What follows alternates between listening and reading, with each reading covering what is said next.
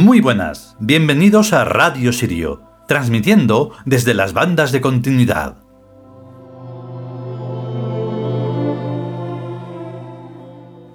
Sí, ya imagino que algunos de vosotros pensaréis, por no decir todo el mundo, que hoy se acaba este año llamado dos mil veinte.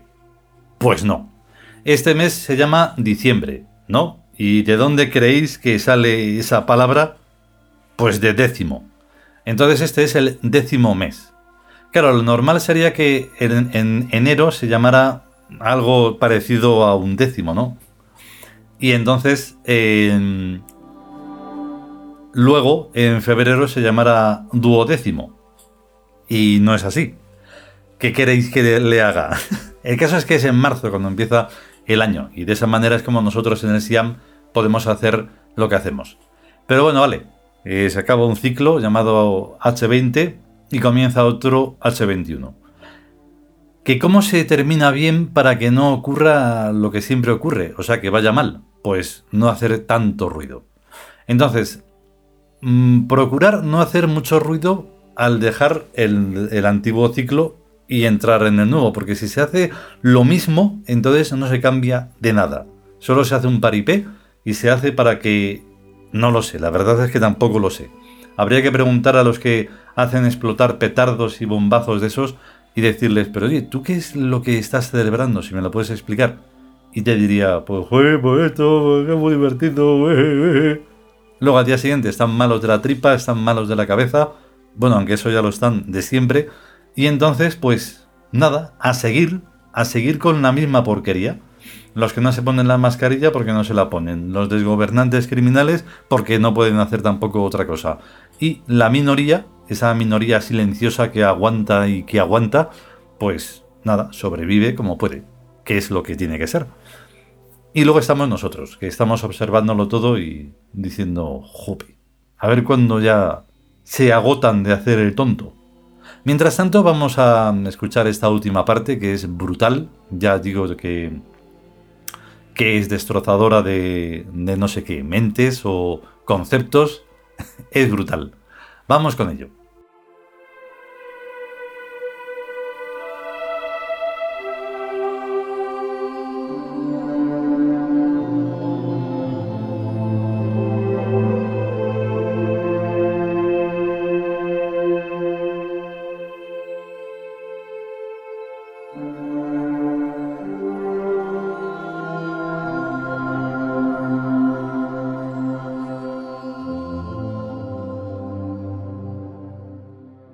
Nosotros los Tíus.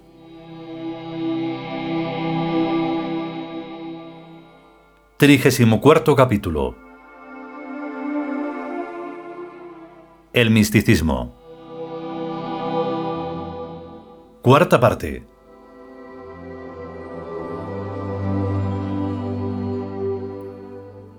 El primer objetivo de la mística imperial es pues construir pequeños paraísos en la Tierra, para que los Tíus habiten en régimen de comunidad según números óptimos. El número óptimo es el estrictamente adecuado a la función trabajo que realice el Vic o comunidad. Todo número de miembros de un Vic que exceda al óptimo es nefasto y rechazable, porque tiende a formar un parasitario sector servicios que debe siempre ser evitado a toda costa. Las funciones de servicio deben ser realizadas por los mismos miembros de los sectores de producción y comercialización, y en los casos puntuales de especialidad profesional por gente exterior contratada. Naturalmente, en todo Vic o monasterio imperial rigen de modo absoluto la comunidad de bienes y el voto de castidad. Todo Vic debe ser mixto, con un número de varones siempre ligeramente superior al de damas. Jamás al revés. Un exceso de damas conllevaría sin remedio la feminización del clan y su secuela inevitable de conjuras de palacio, así como su insidiosa y tenaz tendencia a la fornicación. Solo excepcionalmente y en un orden social masculino, la mujer es casta. A poco que se relajan las costumbres, la mujer se vuelve más puta que las profesionales del oficio, porque el centro rector del cuerpo femenino nunca hasta ahora ha sido el cerebro, como siempre se le ha exigido al varón, sino el útero, ansioso de tener hijos y del mecanismo sexual que los produce. Contra esa sexualización casi total del cuerpo femenino profundamente animal, El imperio le impone la misma exigencia de cerebralidad que al cuerpo masculino y la misma gama de mentalidad y de trabajos exteriores e interiores bajo el principio de igualdad de las personas y en absoluto desprecio al sexo y a los sexos. Pero se exige algo común a ambos géneros: inteligencia. Sin ello no hay nada que hacer. La castidad no excluye las muestras de afecto y cariño ni el amor entre las almas. Lo único que excluye es todo cuanto lleve a fornicación. Pues los tíus no nos reproducimos a través de la biología, sino a través de los caminos espirituales del amor imperial. Y porque está perfectamente comprobado que la fornicación, además de ser fuente de toda clase de conflictos y miserias y problemas, es sumamente perjudicial para la acumulación de dinero y de riquezas y para la dedicación exclusiva al trabajo creativo y lucrativo, que es lo que a nosotros nos interesa. Que forniquen los pobres si no tienen nada mejor que hacer y quieren dedicar su vida a eso. Lógicamente, una continua dedicación al cultivo de los valores productivos y económicos pondrá en manos tíus todas las riquezas de la tierra en muy pocos siglos. Porque el dinero tiende a saber defenderse y a emitir los órganos defensivos que mantengan a raya la voracidad hedonista y holgazana de los Homo sapiens. Es simple cuestión de inteligencia. La inteligencia se produce cuando se puede y cuando no, se compra. Nuestra regla de oro es no admitir jamás a tontos en nuestro seno. Por eso, principalmente, es por lo que no fornicamos, para no tener hijos herederos. Porque aun cuando el tonto no apareciera en la primera generación, aparecería en la segunda y si no, en la tercera. Y el germen imperial se malversaría en sus manos. Obviamente, esto nos obliga a heredarnos de espíritus a espíritus y jamás de padres a hijos. Lo importante es tener dinero y acumular riquezas, que herederos están dispuestos a hacerlo todo el mundo. Se trata pues de observar, seleccionar y elegir a los demostradamente mejores, y dejar a su cuidado y servicio el germen imperial llegado a nosotros. En el contexto de la reencarnación hay pues un estado mayor imperial cuyos miembros se van renovando vitaliciamente e incorporándose de nuevo tras los periodos de ausencia siguientes a cada muerte y renacimiento. Somos por tanto siempre los mismos, bien que sujetos individualmente a un gráfico de ausencias y presencias como en muchos trabajos ordinarios. La muerte tiene para nosotros las mismas incomodidades de adaptación que para cualquiera, no por la muerte en sí, sino por el largo periodo de reaprendizaje que nos espera tras cada renacimiento. Por ello, no nos gusta morir y lo posponemos cuanto nos es posible. De todos modos, procuramos estar vivos y atentos particularmente en los momentos de grandes y rápidos cambios históricos, cuya experiencia directa no es suplantable por los estudios posteriores. Y tendemos a esperar que todo se normalice en un nuevo reposo de veinte o treinta años para dejarnos morir y renacer. Con tal perspectiva vivencial, nada debe extrañar a los místicos actuales que nosotros neguemos y rechacemos tan vehementemente el monovitalismo nihilista de los llamados materialistas como el monovitalismo religioso de los monoteístas. No una sola vez, sino innumerables veces se vive aquí en la Tierra. Bienvenida es pues toda argumentación contraria a la supuesta existencia del llamado Dios, Alá, Jehová o como quieran llamarle, y bienvenida sea toda crítica descalificadora contra sus supuestos profetas, sus teologías y sus comportamientos colectivos históricos. Con ello no hacemos sino defender nuestra inmortalidad personal y nuestro derecho legítimo a intervenir continua y personalmente en el destino de la Tierra, del universo y de la realidad. Porque desde lo hondo de nuestras almas queremos ser y necesitamos ser vivientes eternos, estudiantes e investigadores del misterio del ser y creadores de divinidad. Los cuerpos envejecen y mueren, pero nuestra ambición de saber, amar y crear no hace sino crecer y agigantarse. No podemos, pues, aceptar a la muerte más que como un cambio automático de cuerpo para mejorar nuestro trabajo y servir mejor a nuestros intereses. Que se extingan si pueden los que quieran extinguirse.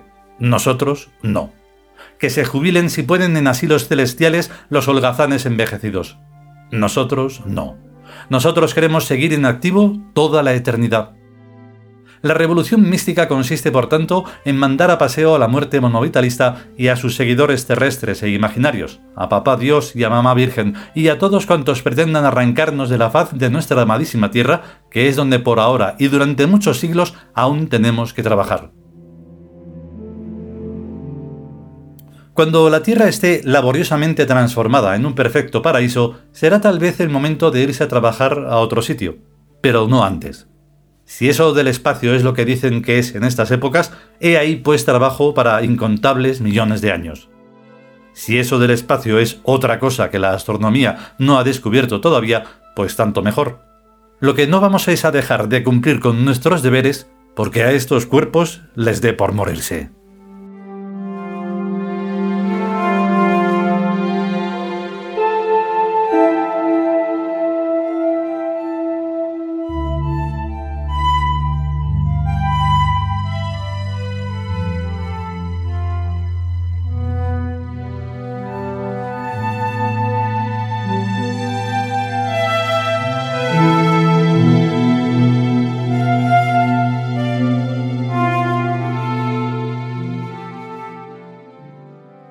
Y hasta aquí esta cuarta y última parte del trigésimo cuarto capítulo, El misticismo, del libro Nosotros los Tíus.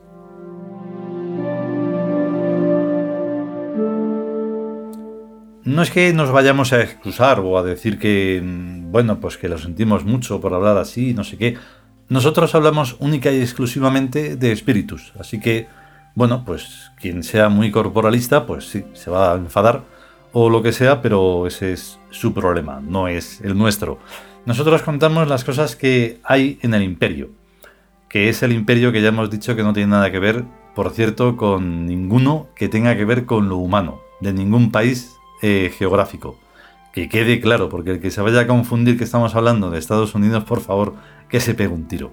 Porque no, no estamos hablando de eso, estamos hablando del imperio, el imperio que mmm, eternamente existe, y que tiene que ver con los dioses y con los dioses vivientes además, no solo con los dioses símbolo, que nos sirven para eh, ser cada vez mejores, ¿vale? Porque ahí es donde está un poco la clave de todo.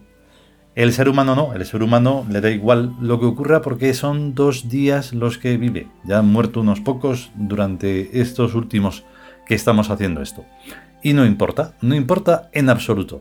Si importa, entonces ya eh, estamos en otro nivel y ahí ya hay incluso posiblemente una persona, pero no lo sabemos. Eso eh, se sabe solo cuando se empieza a trabajar.